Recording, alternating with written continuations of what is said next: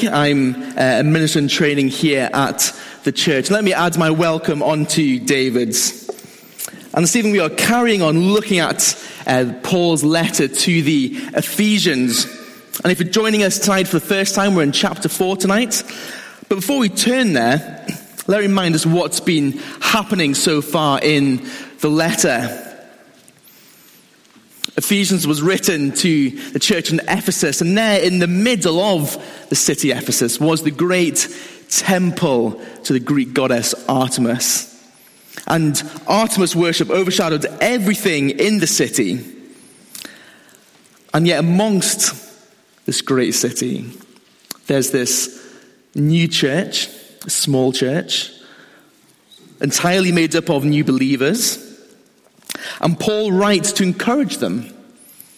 Perhaps they're feeling small, insignificant. And he writes to encourage them and does so by reminding them of who they are in Christ. By reminding them of what the church is. It's funny to think we started this series way, way back in September. And back in September, Andy Robertson gave us the helpful analogy that as we look at Ephesians, the church is a bit like Doctor Who's TARDIS that from the outside the church can be uh, a bit bland, a bit plain, a bit ordinary. But as Paul does in the letter, when you open the doors to TARDIS, wow, the cosmic realities behind the scenes are incredible.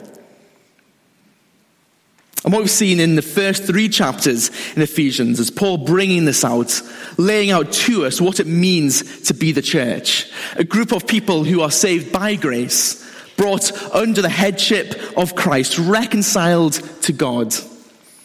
A people united to Christ. A people united to one another. A people who are a new humanity. And what we saw in chapter 3 was Paul saying that the church displays to the world the manifold wisdom of God. What does that mean? Well, it means that God is staking his reputation on the church. Because the church is the visible manifestation of the rule and reign of the risen, conquering Christ. And what that means is, is that therefore the way the church lives, the way people who are part of the church live, should be different to the rest of the world. That's what Paul then goes on to explain in chapters 4 to 6, where we are. If you've got a church Bible, we're on page 1175. And have a look as we start. Just remind ourselves of verse 1 of chapter 4, where Paul says, As a prisoner for the Lord, then, I urge you to live a life worthy, or to walk, to walk worthy of the calling you have received. That's the, the overarching theme of the second half of this letter. So let's turn to our part now in verse 17. And let me read from verse 17 of chapter 4 to verse 2 of chapter 5, and then pray, asking God for his help. So, chapter 4, from verse 17. So I tell you this and insist on it in the Lord, that you must no longer live as the Gentiles do in the futility of their thinking. They are darkened in their understanding and separated from the life of God because of the ignorance that is in them due to the hardening of their hearts. Having lost all sensitivity, they have given themselves over to sensuality so as to indulge in every kind of impurity with continual lust for more. You, however, did not know, did not come to know Christ that way. Surely you heard of him and were taught in him in accordance with the truth that is in Jesus. You were taught with regard to your former way of life to put off your old self, which is being corrupted by its deceitful desires, to be made new in the attitude of your minds, and to put on the new self, created to be like God in true righteousness and holiness. Therefore, each of you must put off falsehood and speak truthfully, truthfully to his neighbor for we are all members of one body. In your anger, do not sin. Do not let the sun go down while you are still angry, and do not give the devil a foothold. He who has been stealing must steal no longer, but must work, doing something useful with his own hands, that he may have something to share with those in need. Do not let any unwholesome talk come out of your mouths, but only what is helpful for building others up according to their needs, that it may benefit those who listen. And do not grieve the Holy Spirit of God, with whom you are sealed for the day of redemption. Get rid of all bitterness, rage, and anger, brawling and slander, along with every form of malice. Be kind and compassionate to one another, forgiving each other, just as in Christ God forgave you. Be imitators of God, therefore, as dearly loved children, and live a life of love, just as Christ loved us and gave himself up for us as a fragrant offering and sacrifice to God. Let's pray. Our Father, we thank you for your words that you have spoken to us, written down here for us. And as we stand on the threshold of it this evening, may you incline our hearts to your word and not to anything else this world has to offer. Open our eyes to see wonderful things in your word this evening. Unite our hearts in reverent fear of you and satisfy our hearts in your steadfast love. And we ask all these things in Jesus' name. Amen. If we can move on to the next slide, Fraser. What's the big point of our passage this evening? Well, don't think like the old self. Think like the new self and walk like the new self towards one another. That's our roadmap we're going on this evening. So let's look at verses 17 to 19. Have a look at verse 17. I don't think Paul really could have started in stronger language. So I tell you this and insist on it in the Lord that you must no longer live as the Gentiles do in the futility of their thinking. Now, if we just take that verse on its own, what's the great danger for us? Well, some sort of self righteous superiority, isn't it? There's no place for that in Ephesians, no place for that in the Christian life. So, as we begin our section this evening, Let's think back to chapter 2 and what we heard. Why don't you keep one finger in chapter 4? Actually, church Bibles are easy. There it is, the same page. Have a look at chapter 2. Let's remind ourselves what Paul here said. Let me read for us from verse 1 of chapter 2. As for you, you were dead in your transgressions and sins, in which you used to live, in which you used to walk, when you followed the ways of this world and of the ruler of the kingdom of the air the Spirit who is now at work in those who are disobedient. All of us also lived among them at one time, gratifying the cravings of our sinful nature and following its desires and thoughts. Like the rest, we were by nature objects of wrath. But because of his great love for us, God, who is rich in mercy, made us alive with Christ even when we were dead in our transgressions. It is by grace you have been saved. Have a look down at verse 8. For it is by grace you have been saved through faith, and this is not from yourselves. It is the gift of God, not by works, so that no man can boast. For we are God's workmanship, created in Christ Jesus to do good works, which God prepared in advance for us to do.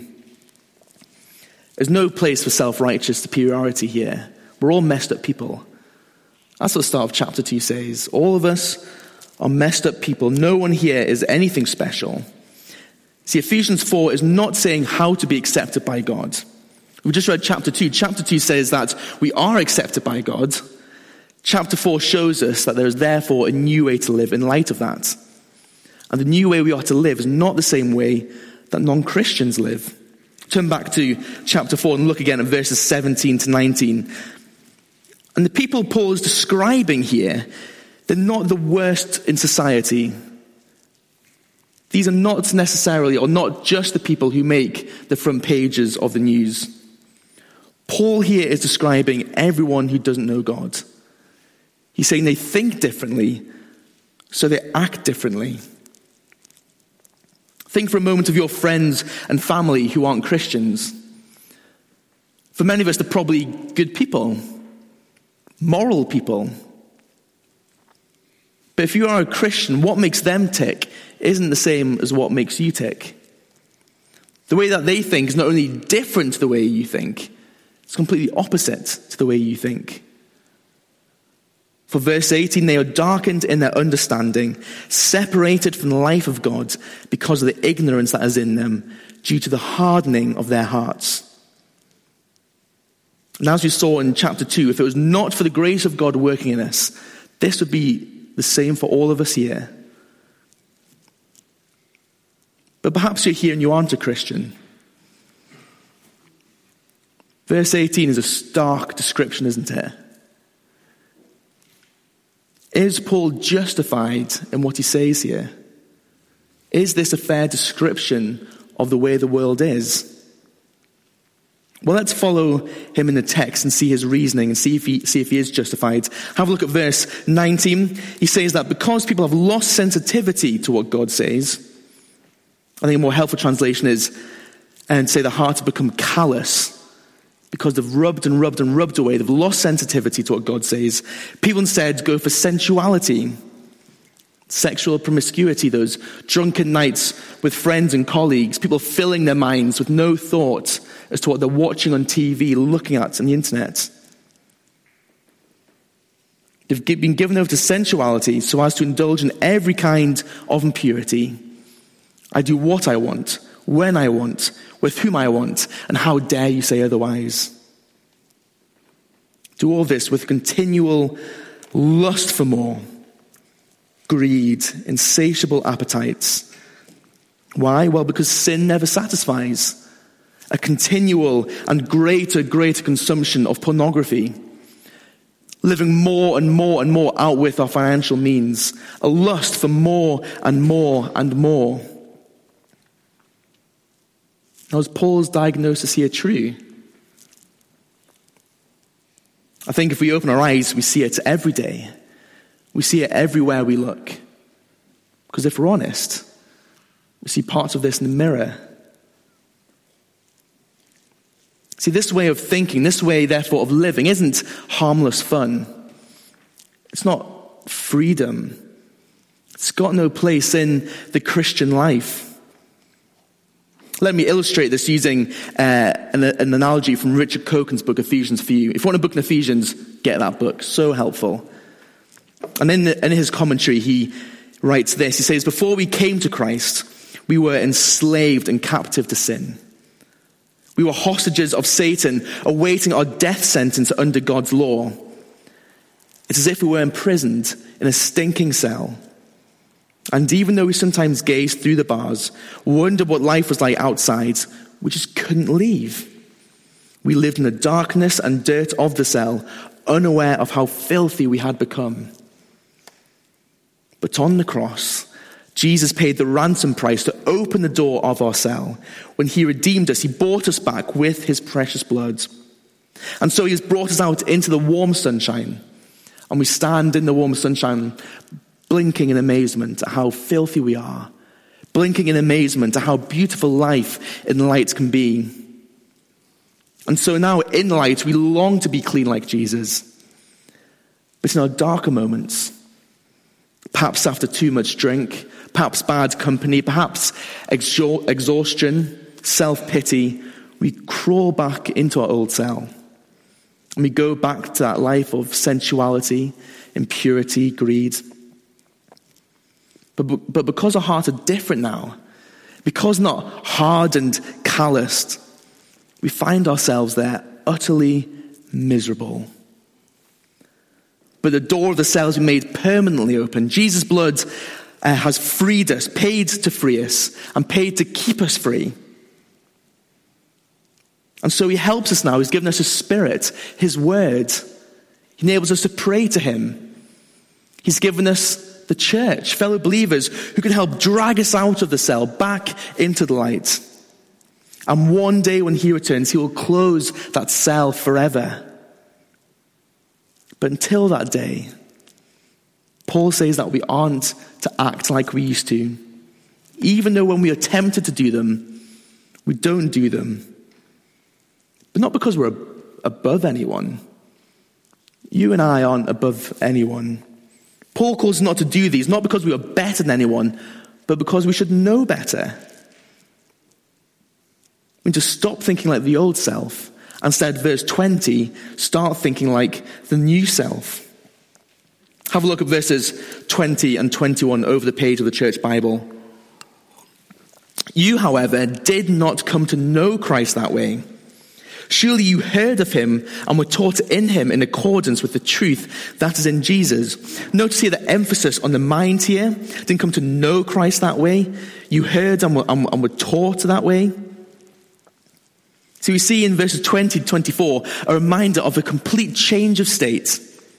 That because you have come to Jesus and trust in him, you are now different. So you must take off what is old and put on what is new.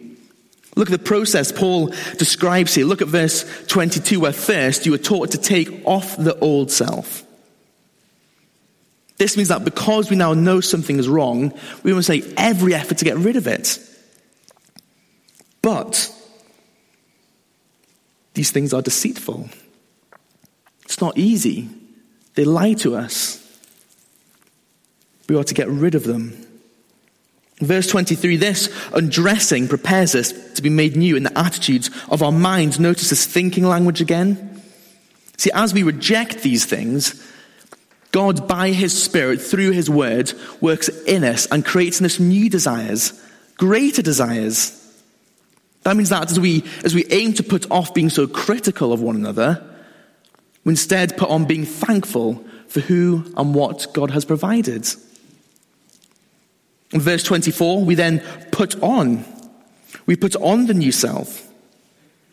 And this begins when we first trust in Jesus. It's as if when we trust in Him, we are given His very royal robes.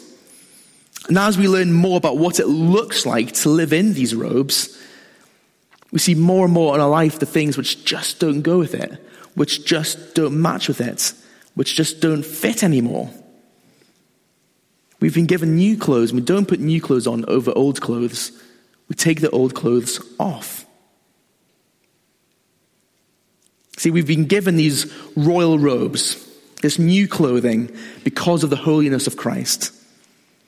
And we put on all the things which are like Him as we learn to live a life of holiness. But how does that begin? How do we start doing those things?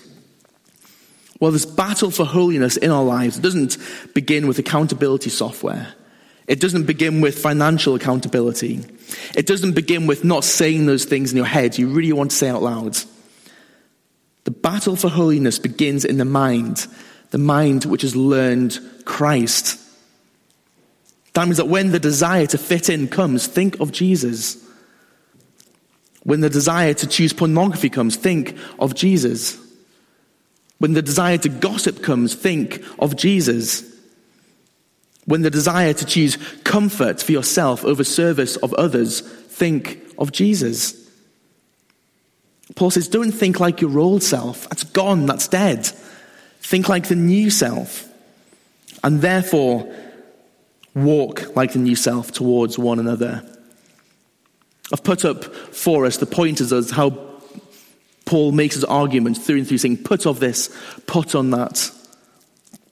But let's remember that the church displays the manifold wisdom of God. That's an amazing thing, isn't it? Have you ever thought of that before? That as we meet together as St. Peter's on a Sunday, we look around, that we display the manifold wisdom of God. Because the church is this visible manifestation of the rule and reign of the risen Christ. And to have a look down at these verses, have a look down from verse 25, and see how this amazing community is to live towards one another. In light of putting on Christ, what do their lives now look like? Think, how would you describe these things? What's the first word that comes to mind? Anticlimactic, perhaps? So I thought. A bit mundane. See, it looks like being kind, being nice. It's quite mundane things, isn't it? See, the Christian life isn't a life of epic events and, and superhero like powers. It's a life of glorious mundanity.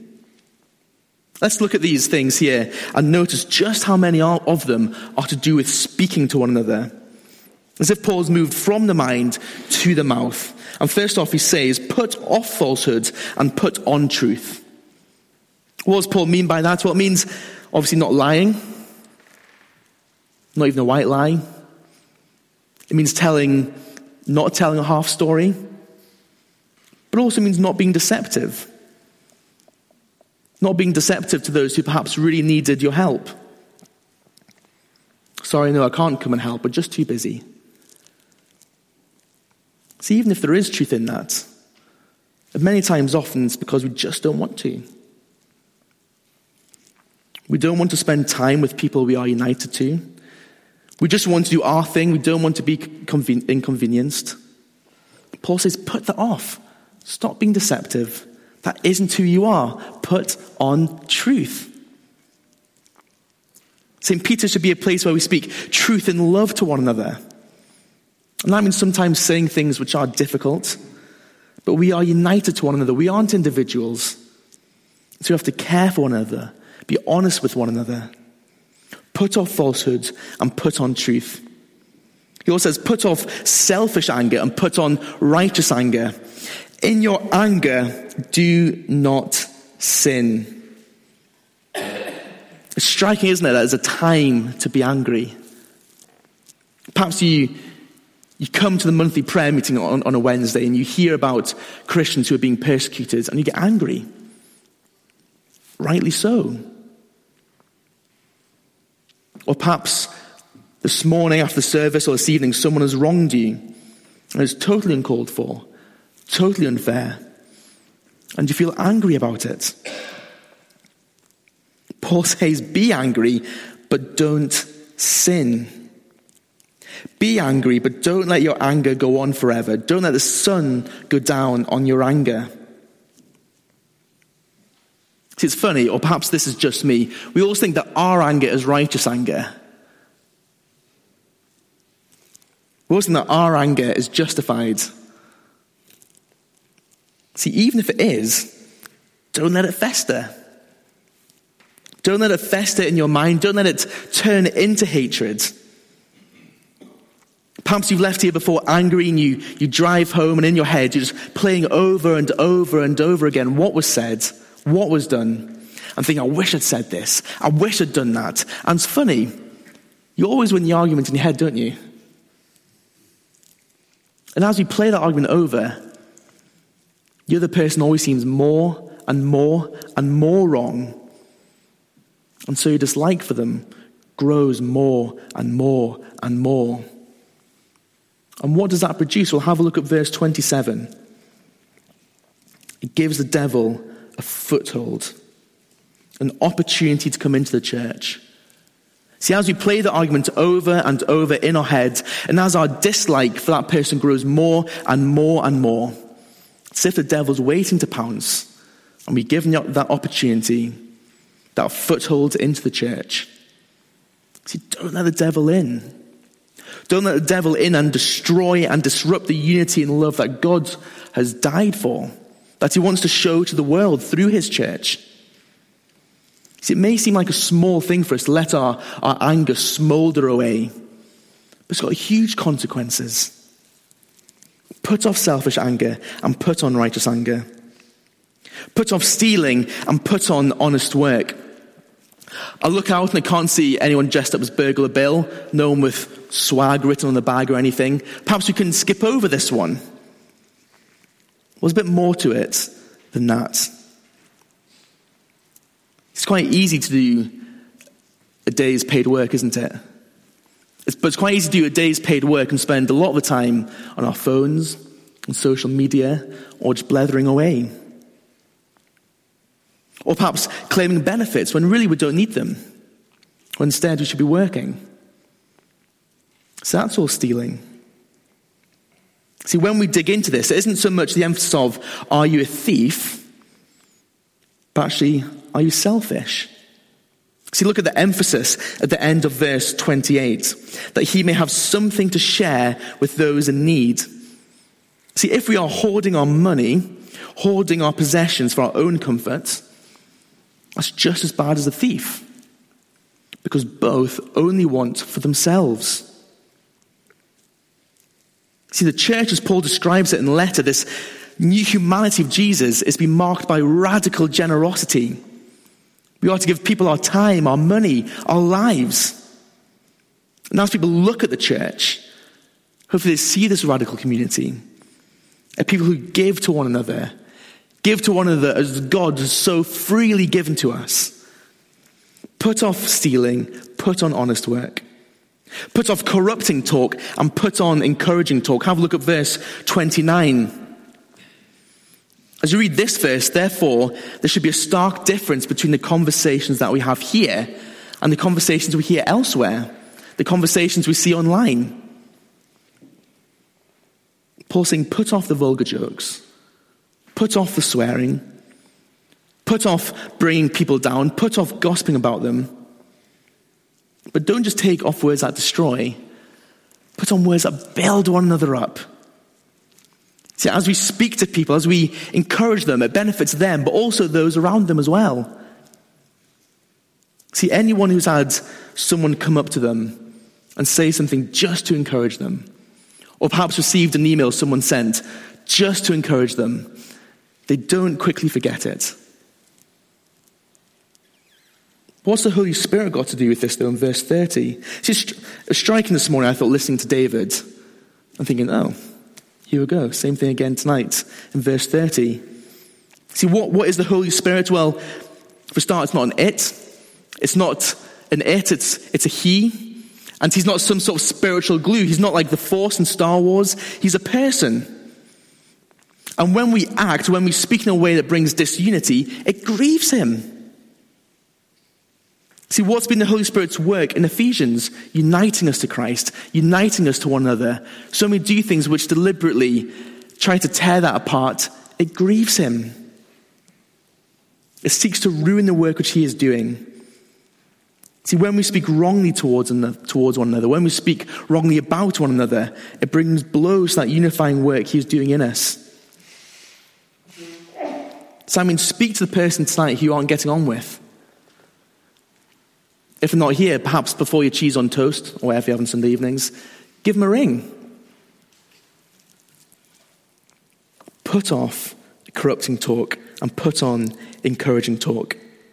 Finally, put off bitterness and put on kindness. Have a look from verse 31 of chapter 4 down to verse 2 of chapter 5. I think Paul is summing up everything he's been saying here in these verses. Now, as we look at verse 31, we might read that and think, ah, that doesn't really describe me, if I'm honest. Then we look at verse 32 and we go, oh, wait, that also doesn't really describe me, if I'm honest. See, the reason why I think is because for many of us, we're probably tempted to neither one of these things, but simply indifference. Perhaps for many of us, we just don't really care for one another. We serve because we think we have to. Perhaps we come just to listen to God's words. Perhaps we only come to service when it's convenient for us or when we're on duty. See, these are real dangers for us, aren't they? We must be putting on kindness, putting on compassion towards one another. Kindness is a strange thing. I think in our culture it's seen as weak to be kind. It's not weak to be kind. It's a very hard thing to be kind at times. So look at verse 32 and imagine what this community, which looked like this, would do. When people are genuinely kind to one another, genuinely compassionate towards one another, genuinely forgiving of one another. See, holding a grudge, that's an easy thing to do. Forgiving someone, that is a hard thing to do. Forgiving someone is hard because it means dying to yourself. And yet Paul says this is what we are to do. And how, how are we enabled to do this? Because Christ died for us. He died for us that our sins may be forgiven. See, remembering what Christ has done for us is the only way that we can possibly forgive one, one another.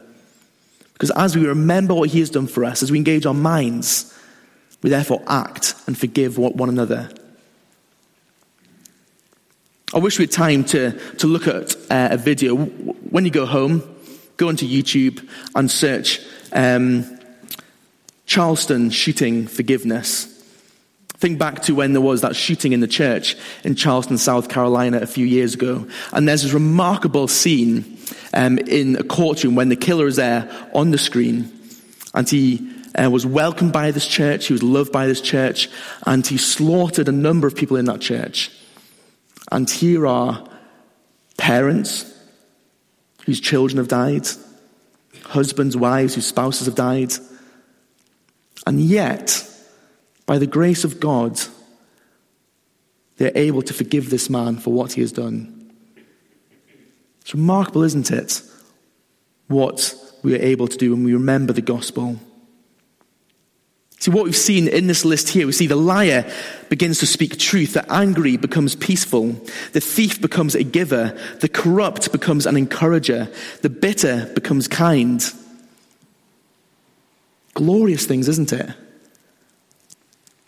But Paul doesn't end with saying, go and do likewise. He doesn't just say, be moral, but rather he says, be motivated by Jesus. He says, love as generously and patiently as God our Father loves his children. Forgive others as Christ forgave you and lay down your life for one another as Christ laid down his life for you. See, just think about what we've seen here this evening. I go into my social media feeds, Facebook pages, and everyone wants to change. Hashtag new beginnings, hashtag gym sessions, all this sort of stuff. Everyone wants to change, and yet, as we've seen here, only in Christ is true transformation possible. I think in our culture, everybody wants to belong. We've seen here that only in the church do we see this selfless love towards one another because we are in Christ. I think if the mass social media of our time tells us one thing, it's that everybody wants to be accepted. We have an offer here, true acceptance from God. When we trust in Jesus, He will always accept us no matter how many times you mess up. See, if you're here and you aren't a Christian, this is all available for you because Christ loved you, gave himself up for you as a fragrant offering and sacrifice to God, taking the punishment that you deserve, that I deserve. But if you're here and you are a Christian, keep walking, keep going. But as you walk, don't think like the old self, think like the new self and walk like the new self towards one another. Let me pray.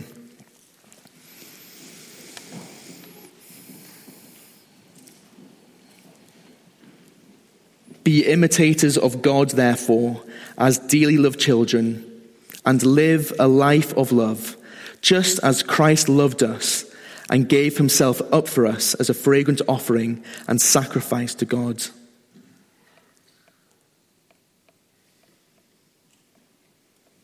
Lord Jesus, we thank you for the love that you have shown us, that you gave yourself up for us.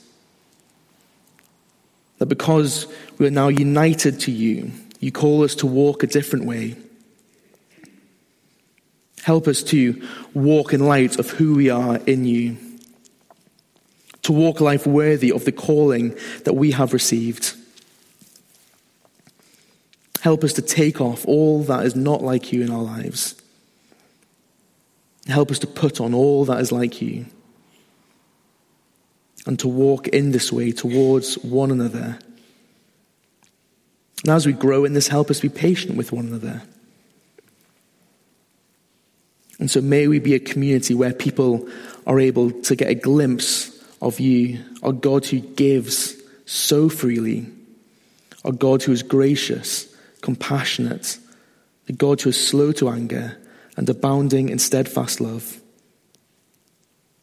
Lord Jesus, we ask all these things for your glory and for our joy in you. Amen.